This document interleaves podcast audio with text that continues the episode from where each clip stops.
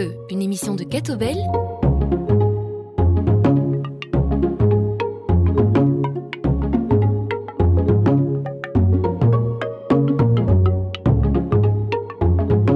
Bonjour à vous, Angélique Tazur avec vous pour une nouvelle émission Plein Feu. Aujourd'hui, nous recevons Serge Peffer, auteur de La Voix du Bonheur, mais mille et une vies. Bonjour Serge Peffer. Bonjour, merci de votre accueil. Le sous-titre de votre ouvrage est important, hein, euh, mais mille et une vies, parce que des vies professionnelles, vous en avez connu effectivement mille et une. Ce livre est l'occasion de dresser une forme de bilan de votre parcours? Oui, tout à fait. Oui, Je pense qu'à un moment donné, euh, on se dit tiens, qu'est-ce que j'ai fait dans la vie? Est-ce que c'est conforme à ce que j'ai voulu faire? Et finalement, en faisant, en écrivant le livre, on décèle beaucoup de choses qu'on n'a pas vues pendant le temps qu'on a vécu finalement. Et donc c'est une manière de tirer un peu une ligne, de dire dans le rétroviseur où je suis et vers où je vais. Donc c'est certain que c'est un, système intéressant d'écrire de, des livres.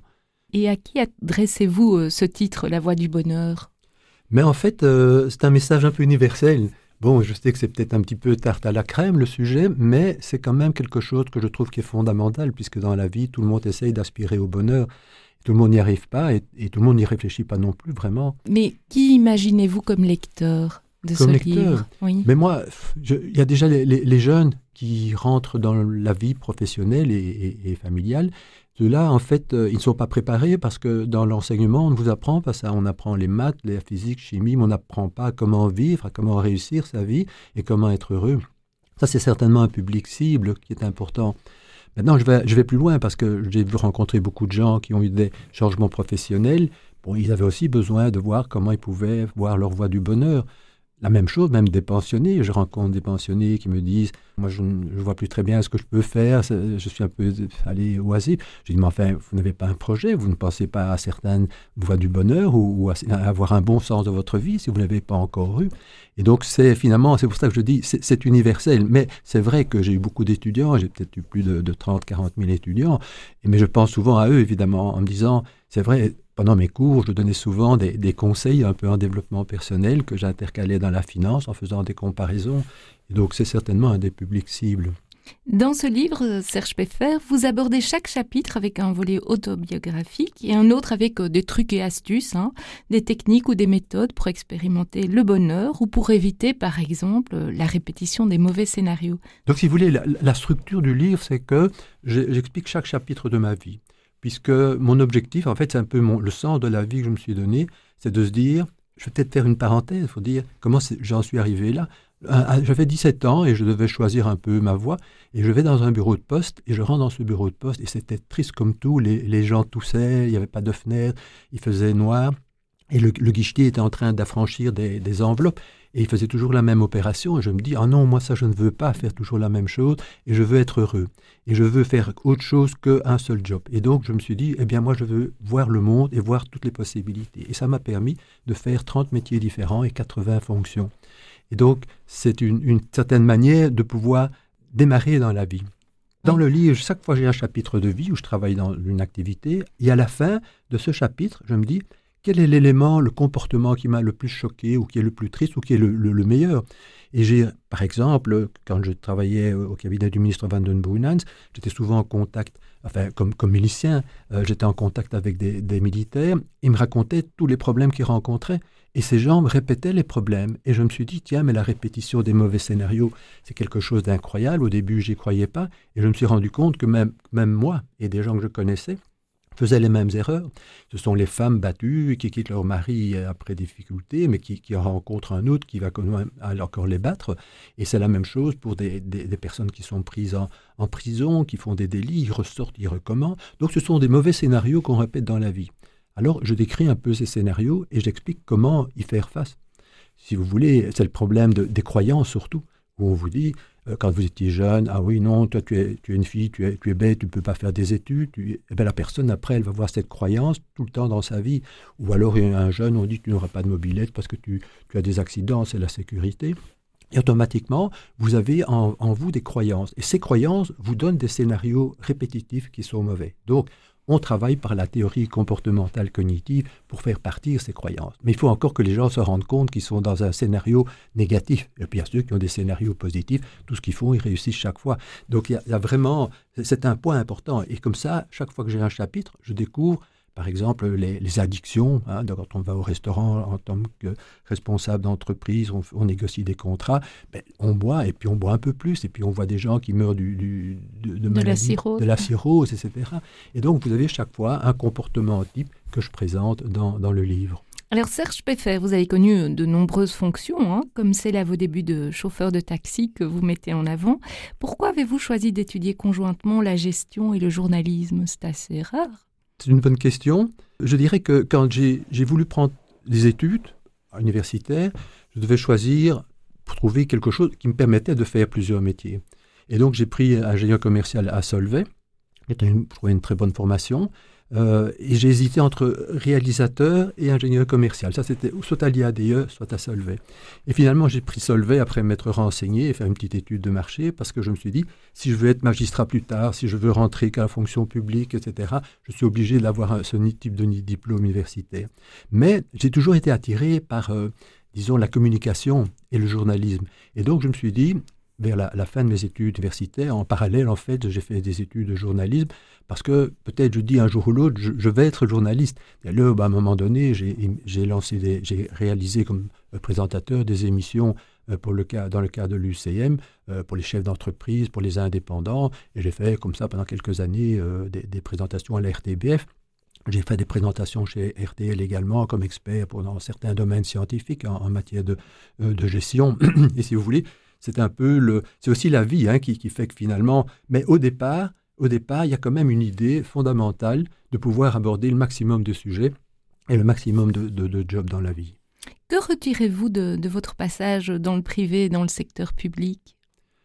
Bah, Évidemment, il y, a, des grosses différences. Disons que dans, le privé, euh, c'est la rentabilité dans la plupart des cas. Euh, et donc, toutes les actions sont prises sur des options euh, de rentabilité à court et des fois à, moyen et long terme. Donc, les ressources humaines sont impactées. Il y a beaucoup plus de, stress. Maintenant, dans le, passage public, euh, il y a eu une transposition, puisque quand moi j'ai été top manager dans le cadre de la réforme Copernic, je ne sais pas si vous vous rappelez, à l'époque, il y avait mhm. l'affaire du trou, il y a eu des, des, erreurs avec la gendarmerie, la police. Le gouvernement a dit on fait table rase, on licencie tous les patrons et on fait des appels à des candidats privés et, publics. Donc je me suis présenté aux assessments. C'était vraiment un assessment extraordinaire euh, parce que c'était avec des acteurs qui essayaient de vous faire euh, prendre des décisions, il fallait contrer, etc. Mais finalement, avec cette réforme, euh, disons, de Copernic, ils ont introduit des notions du privé. Et donc, je me suis retrouvé en fait là avec des notions que je connaissais avant et qu'on a appliquées au privé, c'est-à-dire des, indicateurs de, performance, euh, des, cercles de développement, etc., et, des nouveaux processus, des BPR, etc. Et donc, il y a eu un glissement des objectifs et de la manière de travailler dans le privé vers le public. Donc, il y a une évolution. Maintenant, dans le public, il y avait les anti-réformes Copernic, et donc ce n'était pas facile à gérer. Et donc il y a une résistance évidemment au changement, et donc ça ne s'est pas fait de la même manière que dans le privé. Donc ce sont des options euh, vraiment qui sont fondamentales, mais qui sont en train un peu de, euh, je dirais, et d'une certaine manière, le client est roi en fait. Et ça, ça, ça se retrouve maintenant des deux côtés. Des deux côtés. Est-ce qu'il n'y a pas trop peu de gens finalement qui connaissent ces, deux univers qui, qui sont quelquefois euh, antinomiques? Mmh. Ben oui, souvent on fait carrière comme fonctionnaire ou on fait carrière dans le privé, mais c'est rare. Ça ne veut plus passer du privé euh, comme fonctionnaire. Bon, maintenant ça change un peu. Donc effectivement, les gens ne voient pas, pardon, euh, les, opportunités, les objectifs et la manière de gérer d'un côté ou de l'autre. Donc c'est vrai qu'aujourd'hui, euh, il faut justement moi, j'ai eu la chance de pouvoir naviguer dans, différents endroits. j'ai vu des ressemblances, des dissemblances, mais c'est dommage qu'effectivement, tout le monde n'est pas plus impliqué dans ce genre d'orientation. En éducation, vous vous dites adepte de discipline stricte et intelligente, je vous cite. Comment la définiriez-vous, cette discipline qui est à la fois stricte et intelligente? Mais c'est dit, bon, moi été à Saint-Michel et j'avais le père Wanken qui était un, proviseur qui était vraiment très très strict, même peut-être trop strict. Et donc, si vous voulez, euh, j'ai bien aimé parce que ça m'a donné un bon cadre de vie pour démarrer, une bonne éducation, et ça m'a permis, en plus de celle de mes parents, ça m'a permis d'être strict dans des prises de décision et, de ne pas être oisif non plus. Donc, c'est un peu un, modèle que j'ai gardé, et, aujourd'hui, je me dis, effectivement, il faut plus comme à l'époque, euh, ou même en Angleterre, où là, il y avait des, des sévices, etc. Il faut qu'elle soit intelligente, c'est-à-dire qu'elle doit tenir compte du contexte et des évolutions de, vie, parce que sinon, euh, vous, ne savez pas, vous n'allez plus avoir votre autorité. Mais il ne faut pas perdre non plus les repères d'avant. Euh, Donc l'éducation jésuite a du bon, si je vous entends oui, bien. Oui, tout à fait, l'éducation jésuite. Non, moi, j'ai vraiment bien aimé. Alors, vous, vous écrivez aussi La meilleure façon d'aborder le milieu journalistique est d'avoir une bonne affirmation, une solide estime et une réelle confiance en soi. Est-ce mmh. votre cas, Serge Peffer peut pas dire à 100% parce que c'est clair qu'on s'interroge toujours et que des fois on se dit euh, bon est-ce que c'est bien ce que j'ai fait? Est-ce que je ne dois pas trop m'imposer? Est-ce que je ne suis pas assez imposé? Donc c'est certain que euh, je ne peux pas dire euh, oui, c'est pas vraiment mon cas à 100%, hein, mais on essaye de, s'améliorer dans ces domaines-là. Mais c'est vrai que c'est nécessaire parce que quand j'étais directeur de cabinet du ministre Hervé Asquin, j'ai rencontré énormément de journalistes et il fallait effectivement donner des informations, mais il fallait pas euh, vaciller, il fallait vraiment dire voilà, en transparence, c'est comme ça et, et c'est comme ça que le message devra passer dans la presse. Le journaliste fait ce qu'il veut, évidemment, après, c'est normal. Mais je veux dire qu'il faut vraiment avoir une certaine confiance en soi et prouver que vous avez raison dans certains domaines. Sinon, euh, vous avez des articles qui sont vraiment effarants. Je l'ai vu après, euh, c'est sûr ça. Être assertif. Être assertif, oui, oui tout à fait. Dans votre ouvrage, vous évoquez notamment vos blocus chez les dominicains à Huy. Le ressourcement spirituel, est-ce que c'est important pour vous? Oui, oui, tout à fait. Oui, parce que finalement, il y a des gens qui, qui n'y pensent pas beaucoup. Mais, mais moi, j'ai été là-bas chez les dominicains, chez le Père Pire, euh, pour pouvoir étudier mes examens, parce que comme euh, je travaillais toute l'année, il fallait qu'en deux mois de temps, tout soit bouclé pour passer mes examens à l'UNIF. Et là, ça, ça, a été excellent, parce que j'ai passé un, séjour vraiment formidable. Euh, chaque fois, je participais avec les prêtres, on, allait, on mangeait ensemble. De temps en temps, on me demandait de lire l'épître. Euh, et le soir, après, on prenait un verre et on discutait avec les, prêtres. Et alors, vous rencontrez ces personnes, mais vraiment comme c'est presque de la famille, et vous expliquent euh, leurs réflexions personnelles. ils sont d'accord avec certaines choses, pas avec d'autres choses. Et donc, on est parti dans un cheminement personnel. Et pour toute personne, c'est clair que le, sujet de la mort, qui est un peu une manière de, voir sa réflexion spirituelle, mais on peut le voir de manière beaucoup plus constructive, c'est le sujet de la vie, bien entendu. Mais à un moment donné, vous vous dites, bon, comment moi je me positionne? Et cette réflexion spirituelle, moi je l'ai eue parce que je suis passé, j'étais dans des milieux catholiques euh, à Saint-Hubert, Saint-Michel, puis je suis passé à l'ULB où là c'était le libre exaministe, il y avait le baptême, etc. Donc vous avez là vraiment, surtout qu'à l'époque c'était encore à Balacalote, donc c'était vraiment, ça me choquait aussi. Et donc je me rappelle mon premier examen en histoire euh, économique, le professeur m'a dit, vous venez d'un collège Je lui ai dit, ah oui, pourquoi On voit ça directement à vos yeux et, à votre loden. Mais je dis, mais j'ai pas de loden. Oui, mais j'imagine bien que vous avez un loden. Et alors, j'étais un peu étonné parce qu'à ce moment-là, je dit, oh là là, il va me buser ici parce que je viens d'un collège. Ça s'est très bien passé hein, parce qu'on a finalement une discussion là-dessus. Mais donc, je pense que cette réflexion est indispensable, il faut l'avoir. Mais comment la nourrissez-vous aujourd'hui? Parce que ça, ça relève de, hmm. vos années d'études. Maintenant, aujourd'hui, Serge Peffer, comment vivez-vous votre spiritualité? Mais je, dirais que, j'ai été souvent confronté à ma spiritualité. Déjà, quand, euh, à un moment donné, il y avait euh, l'Institut supérieur de commerce Saint-Louis, J'étais administrateur, je m'étais présenté aux élections. Et puis le président a été désavoué par le conseil d'administration. Donc il a dû partir. On m'a téléphoné deux jours après, on m'a dit Tu as l'expérience de redressement d'entreprise en difficulté, l'Institut est en difficulté, tu veux devenir président. J'ai réfléchi, j'ai dit Je prends deux jours, j'ai dit Eh bien oui, ça m'intéresse, c'est un beau défi. J'ai été appelé par le chanoine euh, de Malines et il m'a dit Voilà, monsieur Peffer, je voudrais connaître votre manière de voir. L'archevêque, L'archevêque, pardon, oui, l'archevêque, oui. Et je me dis euh, Tiens, euh, je dis Voilà comment je vois les choses au point de vue enseignement, éducation, et comment je vois les choses au point de vue personnel. Et si vous voulez, c'est un, cheminement parce que je suis passé euh, donc, par, tous ces milieux. Et donc, moi, j'ai toujours eu, j'ai toujours gardé dans mon esprit quelque chose en me disant, finalement, pour moi, le personnage le plus important de l'humanité, c'est le Christ. C'est le Christ parce que quand on lit la Bible, quand on lit tout, tout son contexte, on se rend compte que c'est un personnage qui a donné sa vie, a un personnage qui a des principes qui sont vraiment fondamentaux. Il était en avant sur son âge, parce que quand on voit des choses qu'il a affirmées, et aujourd'hui on se dit, eh ben, c'est formidable de dire ça à ce moment-là. Donc moi, ça, c'était mon personnage euh, vraiment clé. Évidemment, il y a toujours les interrogations de se dire, est-ce qu'il y a une vie par après ou non Et ça, c'est plus difficile. Bon, j'aime bien Jean Dormesson parce que bon, il a vraiment une approche très, très, très proche de, la mienne. Enfin, c'est moi qui ai une approche proche de la sienne.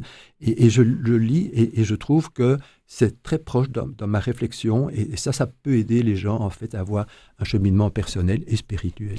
Dernière question avant notre pause musicale. Vous citez le Christ euh, pendant notre entretien, mais il ne se retrouve pas dans votre livre. C'est une forme de pudeur ah non, parce que j'en ai parlé, j'en ai parlé, mais bon, c'est un livre de 350 pages, donc c'est pas facile. À un moment donné, je dis justement, je, je, je recontextualise et je dis, voilà, pour moi, le personnage important, je vais quand même revérifier, mais je suis presque sûr. On va regarder pendant la pause bah oui, c'est une bonne chose. Oui, oui, tout à fait.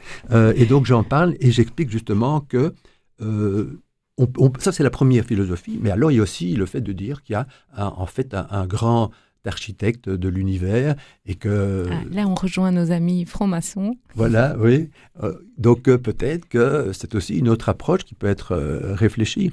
Et, donc ce sont les deux approches, et parce que finalement, hein, vous êtes souvent en, comment dire, en opposition permanente, comme ça, toute votre vie. Ou bien vous avez pris une option et elle est indiscutable, elle est claire, et vous avez la chance de pouvoir la voir, ou bien vous êtes en permanence en disant je vais un peu à gauche, je vais un peu à droite, et, est-ce qu'il n'y a pas quelque chose au milieu qui, finalement est la, bonne solution et, la réalité des choses? Il n'y en aura jamais la réponse du temps de son existence. Mais en tout cas, c'est quelque chose, et, ça doit peut-être un peu transparaître dans, le livre, où on sent quand même il y a une interrogation euh, permanente dans tous les comportements également. Eh bien, nous marquons une première pause musicale. À tout de suite. À tout de suite, merci.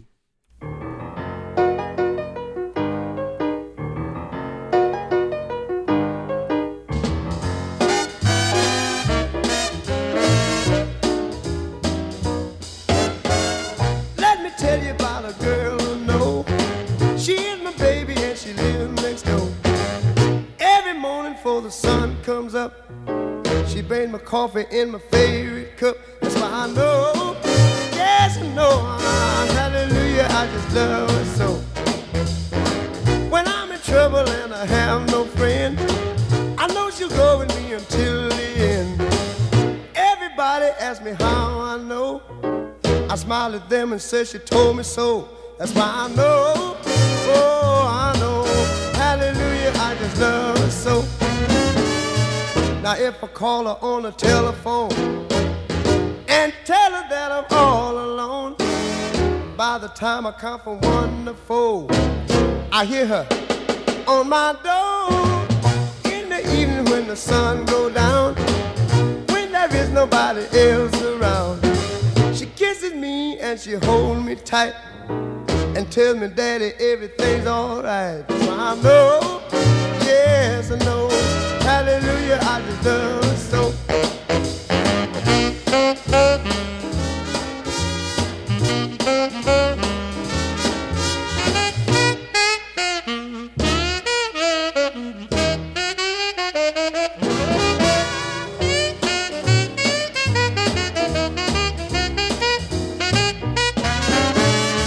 Now if I call her on the telephone time I count from one to four, I hear her on my door in the evening when the sun goes down. When there is nobody else around, she kisses me and she holds me tight and tells me that everything's alright. That's why I know, yes I know, hallelujah, I just love, oh hallelujah. Don't you know?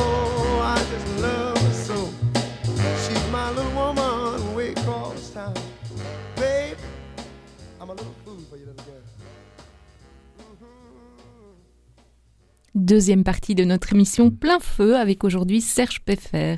Alors Serge Peffer, vous avez choisi un rock. Pourquoi euh, cette musique? Qu'est-ce qu'elle vous inspire de particulier?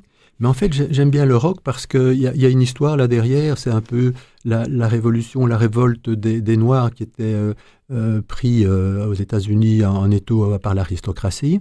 Et donc ces gens ont pu réagir progressivement. Et le soir, quand ils étaient, tristes de la journée, de la manière dont ça se passait, ils, ont commencé à lancer le, rock. C'est un peu l'origine même du, rock.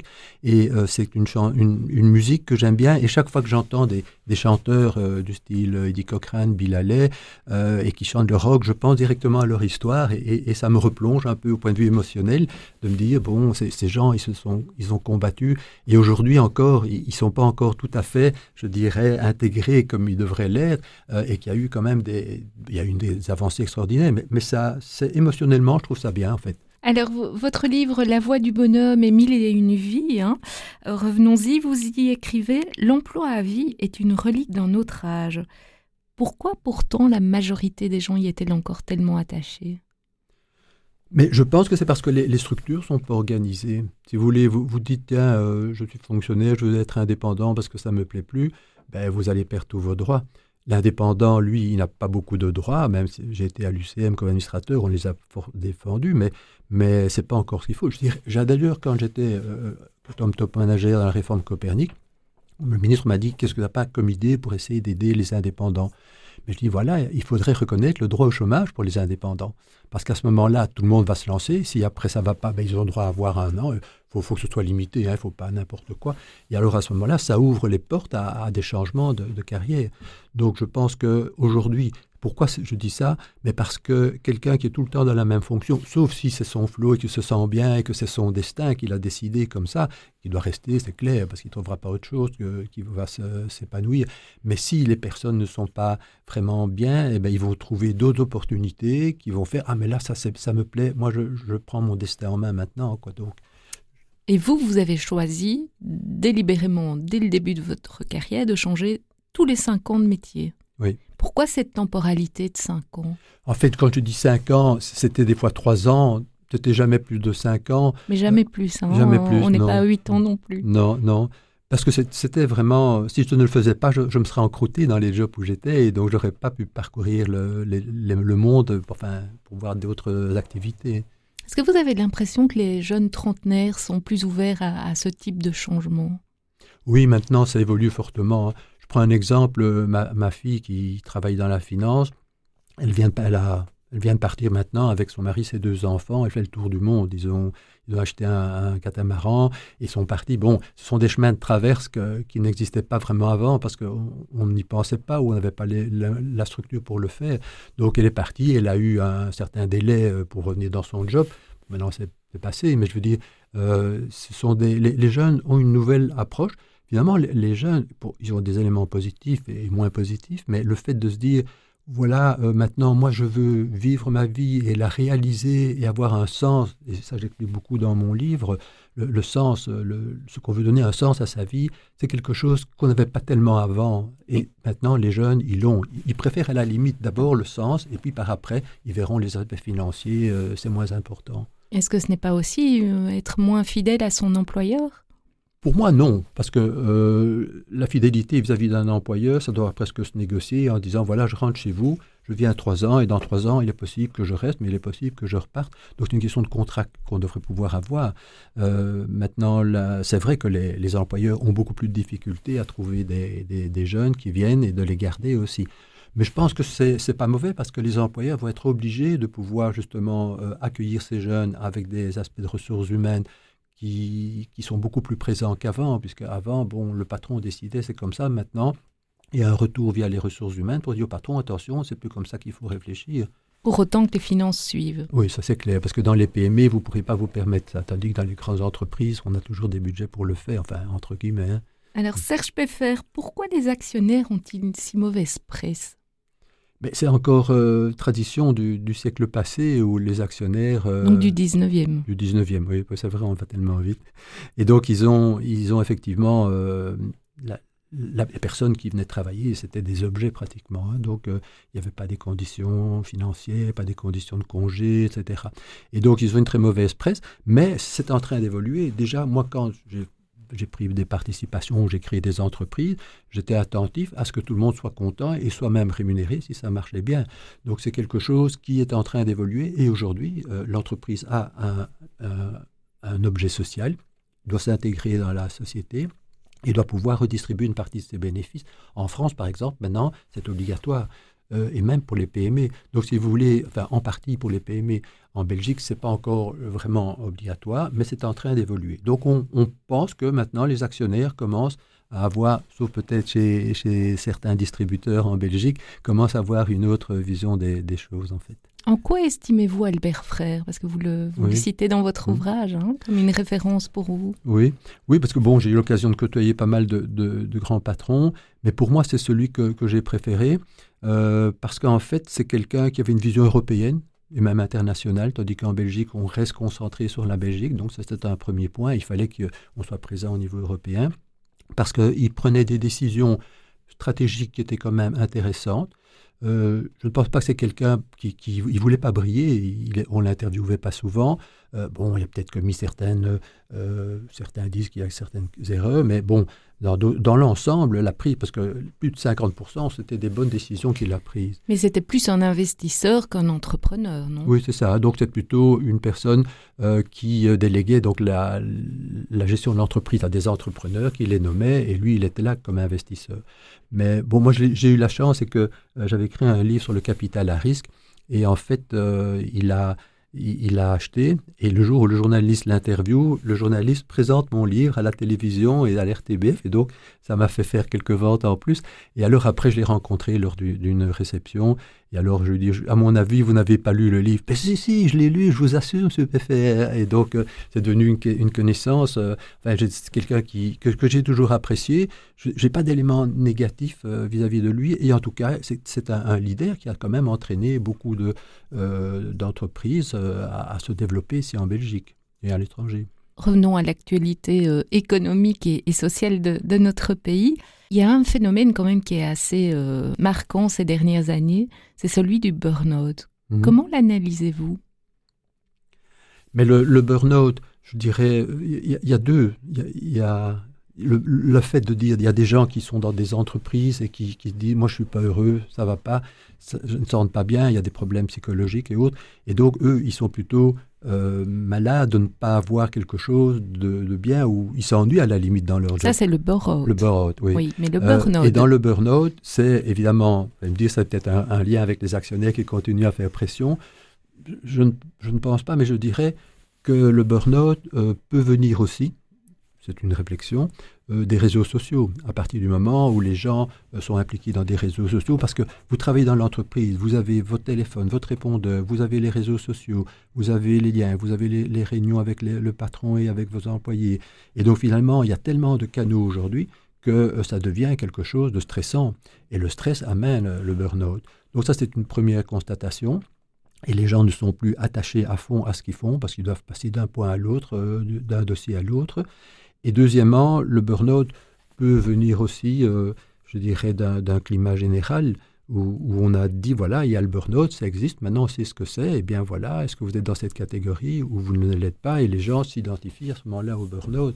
Donc il y a, il y a quand même... Certains euh, lâchent vraiment euh, du jour au lendemain, d'épuisement aussi. Hein. Oui, oui, il y a des suicides aussi, hein, surtout quand on voit en France, dans les, les grandes sociétés, il y a eu beaucoup de suicides, et donc c'est vrai que le, le burn-out... Mais disons, j'ai l'impression hein, mais que de plus en plus, il y a dans les ressources humaines des gens responsables justement de déceler les gens qui ont des burn-out, de pouvoir les envoyer à temps euh, pour euh, des traitements, mais c'est jamais facile évidemment parce que ce ne sont pas des traitements classiques, ce sont des traitements euh, psychologiques et autres.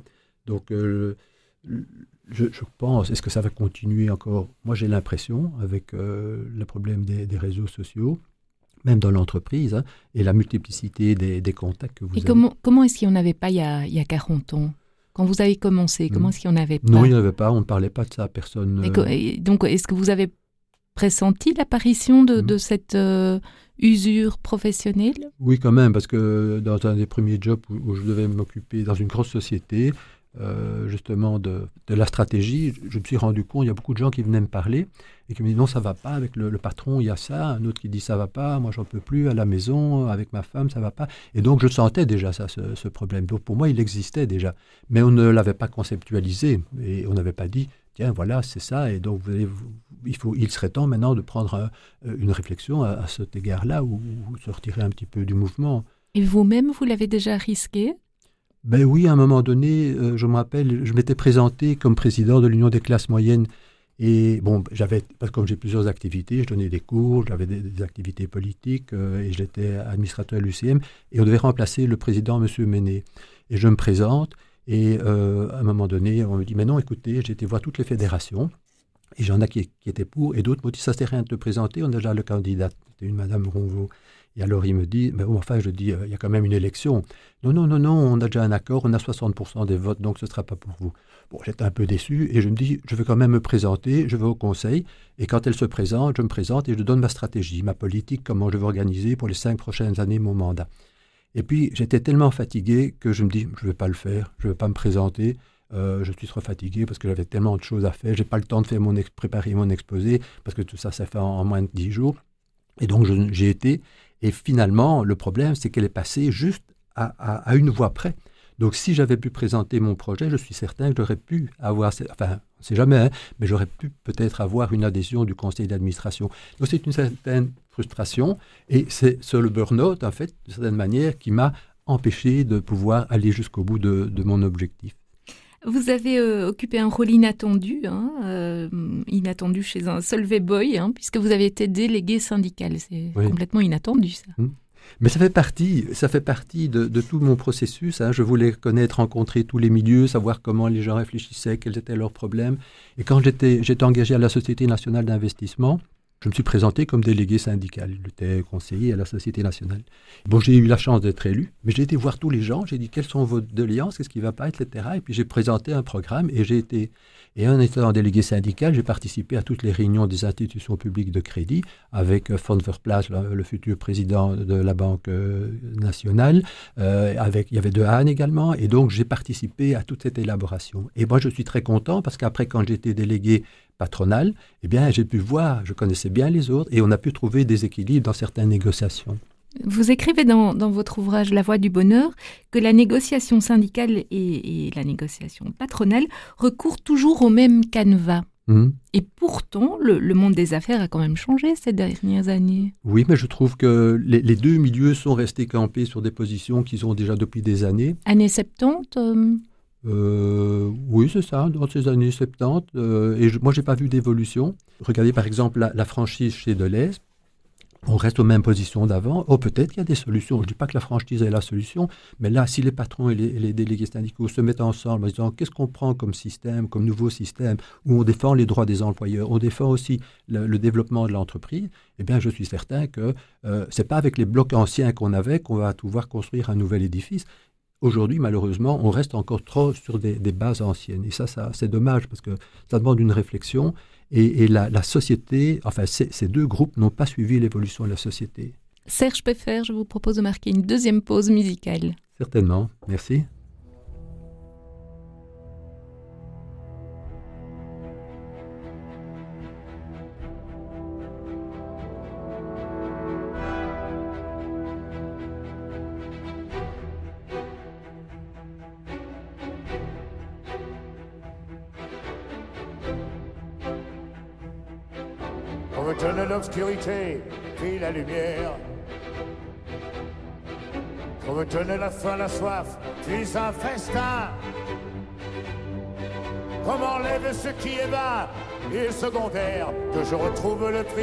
De la vie enfin.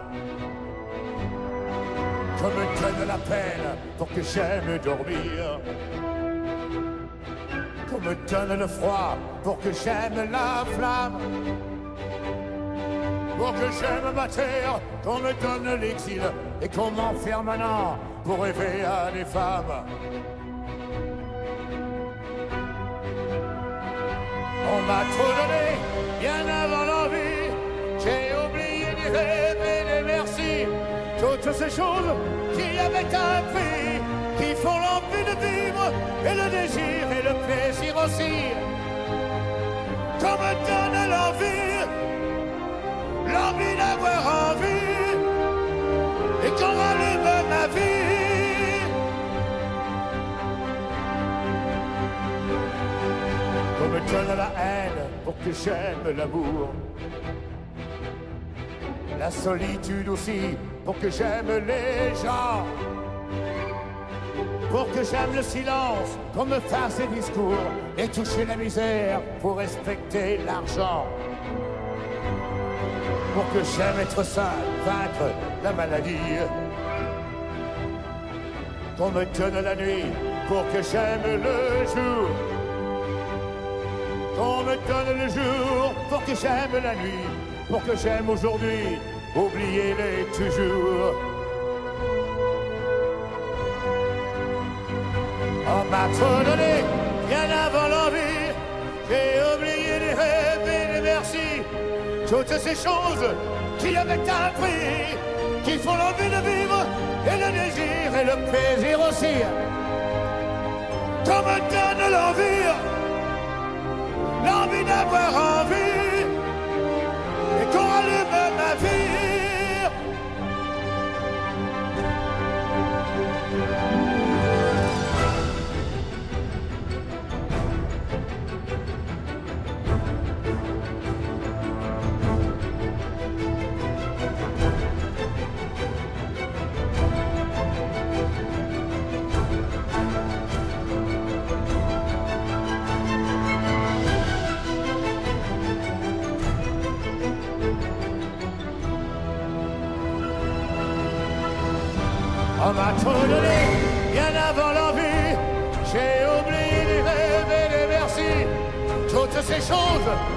Qui avaient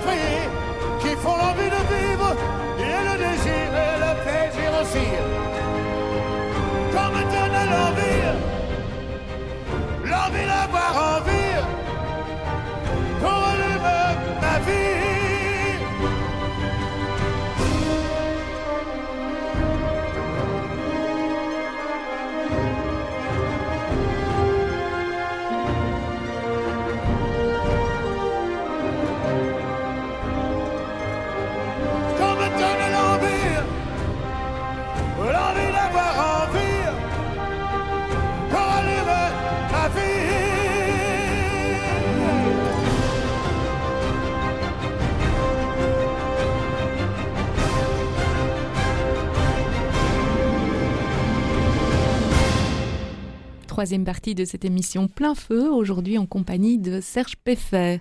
Serge Peffer, vous avez écrit La voix du bonhomme et mille et une vies. Euh, Sommes-nous tous prédestinés au bonheur ou bien certains le sont plus que d'autres? Mais en fait, euh, génétiquement, certains sont plus que d'autres. Ça a été prouvé par des études. Et c'est vrai que tout le monde n'a pas cette chance de pouvoir avoir le, de découvrir le bonheur de la même manière. Tout le monde peut y l'atteindre, ça c'est certain. Tout le monde peut l'atteindre, mais certains l'atteindront plus facilement. Et, comment vous, allez pouvoir l'atteindre? Je dirais que c'est un peu une définition euh, du bonheur. Moi, je, vois ça en deux étapes. La première étape, c'est sur le long terme. Vous devez avoir une, une vision cognitive de vous dire, je vais trouver un sens à ma vie. Ça, c'est vraiment fondamental. C'est un message où je dis, si vous n'avez pas trouvé un sens à votre vie, vous n'allez la rater. Ben, c'est ce que je trouve. Et si vous l'avez trouvé, ce sens à votre vie, vous allez déjà être heureux d'une certaine manière. Si en plus de ça, alors c'est du court terme, c'est plutôt émotionnel et, psychologique, vous pouvez profiter, vous dites je veux être heureux et vous allez profiter de tous les moments que vous avez qui sont beaux, le, petit oiseau que vous entendez, la, la, belle prairie, le vert dans la nature, un sourire, un repas avec vos enfants et votre femme. Bon, ce sont des petits moments de bonheur que vous accumulez. Mais si vous ne vous êtes pas dit ça au départ, mais vous allez passer à côté parce que vous n'y penserez pas.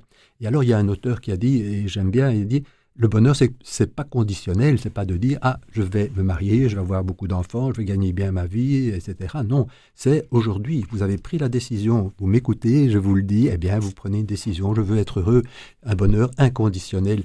Et ça, c'est une fois que vous avez, il faut, il faut au moins 3-4 mois pour remettre ça dans son cerveau. Hein. C'est le cerveau conscient et l'inconscient, c'est encore un autre débat.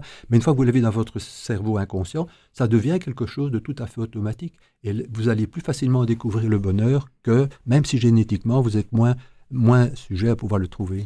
Et vous, vos différents changements de fonction, est-ce que c'était chaque fois euh, l'occasion de faire un, bilan euh, sur les, quelques années écoulées euh, C'était vraiment une, réflexion sur le sens de votre vie?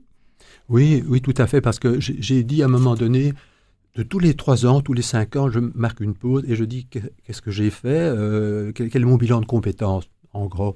et qu'est-ce que je peux faire maintenant et vers où m'orienter et est-ce que c'est possible parce que c'est d'abord pas évident de changer de job, on a des emprunts, on a des, des revenus qu'il faut maintenir et donc chaque fois c'est toute une réflexion. Donc je, je, fais quand même un plan, hein, mais chaque fois je dis est-ce que je vais être heureux? Je dis oui parce que je vais déjà, je vais déjà changer, j'ai maintenant une expérience qui est bonne pas toujours, puisque des fois les expériences ne sont pas si bonnes, mais quand même maintenant j'ai acquis une expérience et je vais essayer de changer, de rechercher le bonheur ailleurs. Alors justement, vous, vous évoquez aussi dans votre livre euh, La voie du bonheur vos échecs. Est-ce que c'est important de les assumer? Oui, c'est important de les assumer parce que sinon vous allez ruminer toute votre vie des, échecs. C'est ce qu'on on dit. Euh, c'est pas facile évidemment. Hein, euh, mais il faut absolument les assumer parce que sinon ça va se mettre dans votre cerveau inconsciemment et vous allez tout le temps avoir ces petites musiques qui vont revenir. Et, et c'est pas facile. Comment le faire Je dirais, moi, moi je, je crois plutôt une certaine manière, une réflexion de vous dire à un moment donné, vous devez réfléchir à votre échec et dire pourquoi j'y suis arrivé, quelles sont les responsabilités des autres, ce qui est facile, mais quelles sont mes responsabilités et pourquoi là j'ai fait des erreurs? Est-ce que je sais le changer? C'est très, très difficile aussi de dire maintenant il faut que je change. Mais si vous ne passez pas par cette étape qui doit se faire pas en une fois, hein, euh, en plusieurs fois, vous allez chaque fois essayer pendant un certain temps, pendant quelques mois, de, de donner des raisons aux autres, des raisons à vous, des contre-raisons aux autres, des contre-raisons à vous, et ça va progressivement se noyer et ça va commencer à se diluer. Et quelque temps par après, eh bien, vous, plus, euh, vous ne devrez plus l'assumer, en fait, cet échec. Se préparer à se tromper, euh, avoir une voie d'issue, le, fameux plan B, au fond, est-ce que ce n'est pas euh, une voie essentielle Par rapport aux échecs ou par rapport... Mais dans, tous vos, plans de carrière, mmh. hein, vous imaginiez souvent une porte de sortie honorable au cas où, mmh. ce que vous envisagiez ne, ne pouvait pas avoir lieu. Oui, c'est pour moi, c'est un filet de sécurité. Parce que, mhm. bon, euh, si, si j'avais pas de, de, ménage ou je n'avais pas d'obligation à assumer, bon, ce serait moins grave, je peux prendre le risque, mais, mais vous, pouvez. Moi, j'ai vu beaucoup d'amis qui se sont complètement plantés et qui ont eu des, des échecs, et c'est toute la, tout leur patrimoine, la famille qui a explosé, les enfants qui ne veulent plus les voir. Donc, ce sont des, des drames. Donc, ça, je suis quelqu'un d'angoissé sur le fond. Et donc, ça m'a toujours euh, trotté en disant si ça ne marche pas, quelle est ma seconde solution? Euh, Il n'en faut pas trop parce que si vous avez trop de solutions, vous n'allez plus foncer à fond dans votre projet. Donc, il faut vraiment trouver un bon équilibre. Mais donc, par tous ces changements euh, récurrents, vous vous mettiez plus en danger. Oui, oui, tout à fait. Ça, c'est vrai. Oui, je, le reconnais. Mais c'était un peu, comme comme c'était vraiment ma, préoccupation majeure et, mon sens de la vie, je me suis dit, si je ne le fais pas, je ne vais, pas, je vais pas être heureux finalement, parce que c'est ça que je veux faire. Maintenant, je suis très content d'avoir fait tout ça, d'avoir été par toutes ces entreprises, d'avoir des fonctions différentes, de rencontrer des gens, d'avoir des visions. Je dirais, moi, quand je rentre dans un conseil d'administration, je me sens très à l'aise parce que directement, j'ai une panoplie d'informations, de, réactions, de manières de faire. Je peux communiquer. Je reprends l'exemple de l'Union des classes moyennes. Quand été pris comme administrateur, je suis rentré, j'ai dit, tiens, quelle est votre vision, votre mission, quelles sont vos valeurs? Et tous les administrateurs se sont rencontrés, ils ont dit, c'est quoi cette histoire? Je dis, oui, j'explique ça à mes étudiants en stratégie d'entreprise, mais c'est la même chose pour le privé. J'ai dit, mais on devra lancer une, réflexion. ils ont tous été d'accord et on a créé des groupes pour pouvoir essayer de définir les objectifs de l'entreprise dans ce niveau-là. Le problème qu'ils ont eu, c'est qu'ils ont demandé à tous les employés, parce que j'ai dit, il faut que les employés participent parce que sinon ça sert à rien. Ils ont participé et les employés qui étaient tous des gens employés n'étaient pas des indépendants ni des entrepreneurs. Ils ont oublié de parler de la valeur de l'entrepreneuriat. Et quand ils ont présenté les conclusions, je dis mais il y a un, élément qui manque ici. Il faut qu'on rechange, mais vous devez leur dire pourquoi. Et donc vous voyez, ça, permet d'évoluer, d'apprendre et de. C'est ça qui, est intéressant, c'est qu'on peut apporter beaucoup quand on, change de job.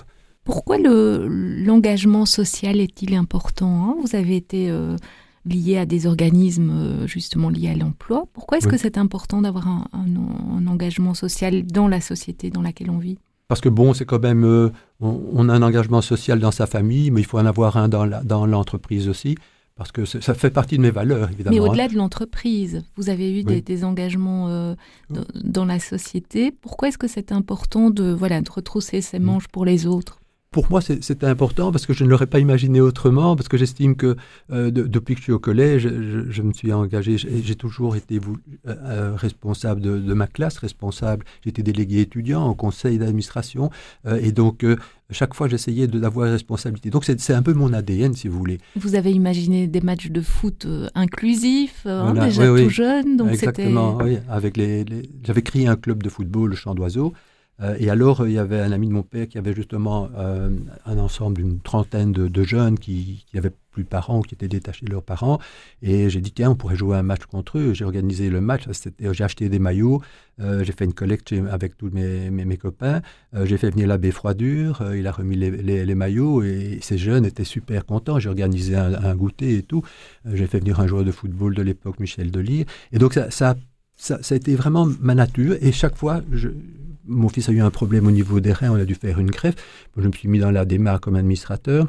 On a invité euh, euh, Philippe Lafontaine pour venir chanter. On a fait venir le, le Chageluc pour, euh, pour, pour, les jeunes, des clowns dans les, cliniques parce qu'ils étaient en dialyse, etc.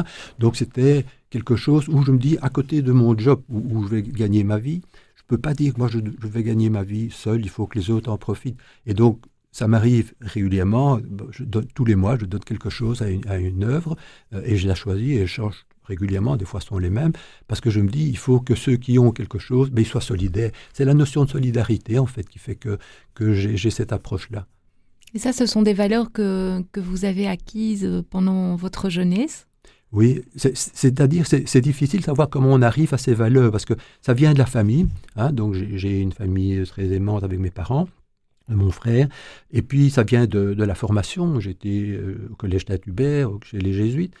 J'ai senti d'ailleurs... Saint-Michel. Hein. Ah, Saint-Michel, pardon, oui. De Saint-Hubert d'abord et puis Saint-Michel après.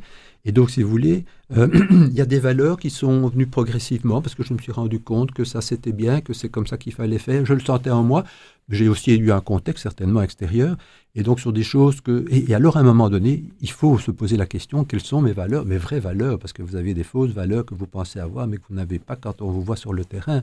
Et donc c'est une réflexion. Il y a un chapitre sur les valeurs d'ailleurs, où je donne les 300 valeurs qu'on a mis au point, les experts ont mis au point, et, j'ai été voir celles, j'en ai pris cinq, et je les ai retrouvées dans ma vie en fait. Alors quelles sont les vôtres? Mais Disons qu'il y a d'abord le sens de la responsabilité, il y a le sens de, euh, du travail, ça c'est important. J'ai beaucoup travaillé dans ma vie, mais, je trouve c'est fondamental. Je n'aime pas tellement les gens qui sont oisifs, sauf si c'est leur métier.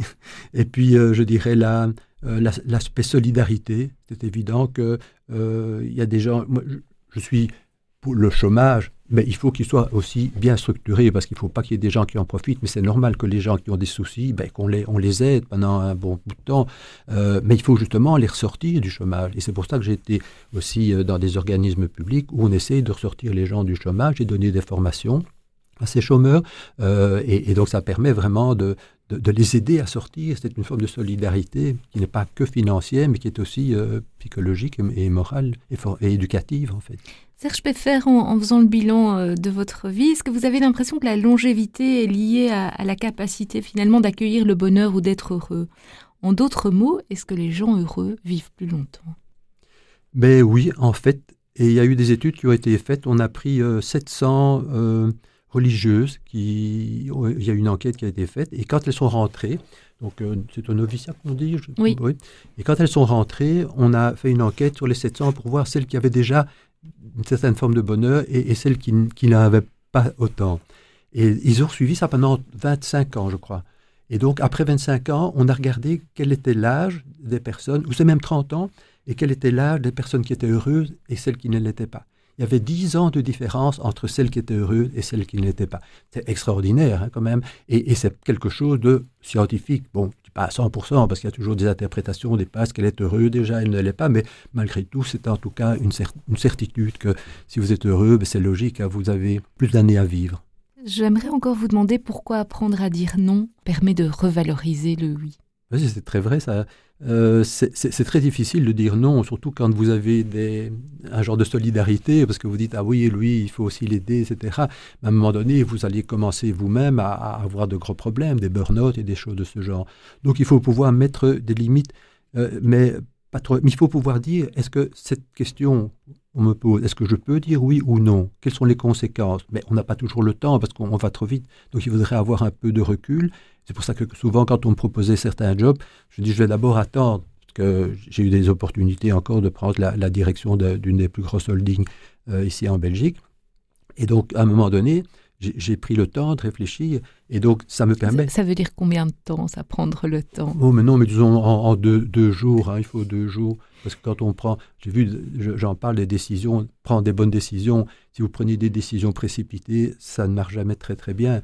Euh, vous avez, euh, si vous n'avez pas une décision collective, eh ben, ça ne marche pas très bien. Je prends, l'exemple d'un avion, euh, le commandant de bord du US Airlines 173, à un moment donné, il doit atterrir à New York, il dit j'ai plus de kérosène. Et, son copilote dit mais non, non, j'ai un problème avec le train d'atterrissage et je ne sais pas le sortir. On va voler autour de l'aéroport le temps de le sortir. Et le copilote lui dit, mais non, on n'a pas assez de kérosène pour, pour encore voler. On doit atterrir maintenant. Et on l'entend dans la boîte noire. Et donc finalement, qu'est-ce qui se passe? Il n'écoute pas du tout, il continue et il a eu un crash et il y a plus d'une centaine de morts. Et on a dit à partir de maintenant, les décisions dans les avions, c'est avec un système de CRM et elles sont en fait prises collectivement. Et c'est plus le commandant qui va prendre la décision, il prendra la décision finale, mais il faut en tout cas qu'il y ait une discussion avec ses copilotes et avec même euh, la responsable au niveau euh, cabine. Donc, si vous voulez, il y, a, une série de décisions qu'on peut prendre, mais il faut y réfléchir de comment la prendre. Et là, il y a tout un chapitre où j'explique les, meilleures prises de décision, à quel moment et comment. Ça veut dire que vous, vous aviez un coach qui vous accompagnait euh, pour vos prises de décision? Non, non, j'ai eu un coach quand j'étais euh, à l'Institut fédéral d'administration pour tout ce qui était euh, formation, parce qu'en fait, j'avais des coachs que je formais qui allaient aider les, directeurs de, dans le, les ministères, dans les SPF, etc. Et je me suis dit à un moment donné, tiens, je vais aussi en prendre. Hein, et, et, ça m'a été utile. Parce que, bon, une chose que j'ai bien retenue, cette personne m'a dit, voilà, tu dois absolument une fois par semaine tu dois prendre un rendez-vous avec toi-même dans ton agenda. Et tu bloques pendant une heure dans ton agenda ton rendez-vous avec toi-même et tu discutes avec toi et tu essayes de faire le point. Et donc, ce sont des petites histoires, des petits conseils de coach qui peuvent aider.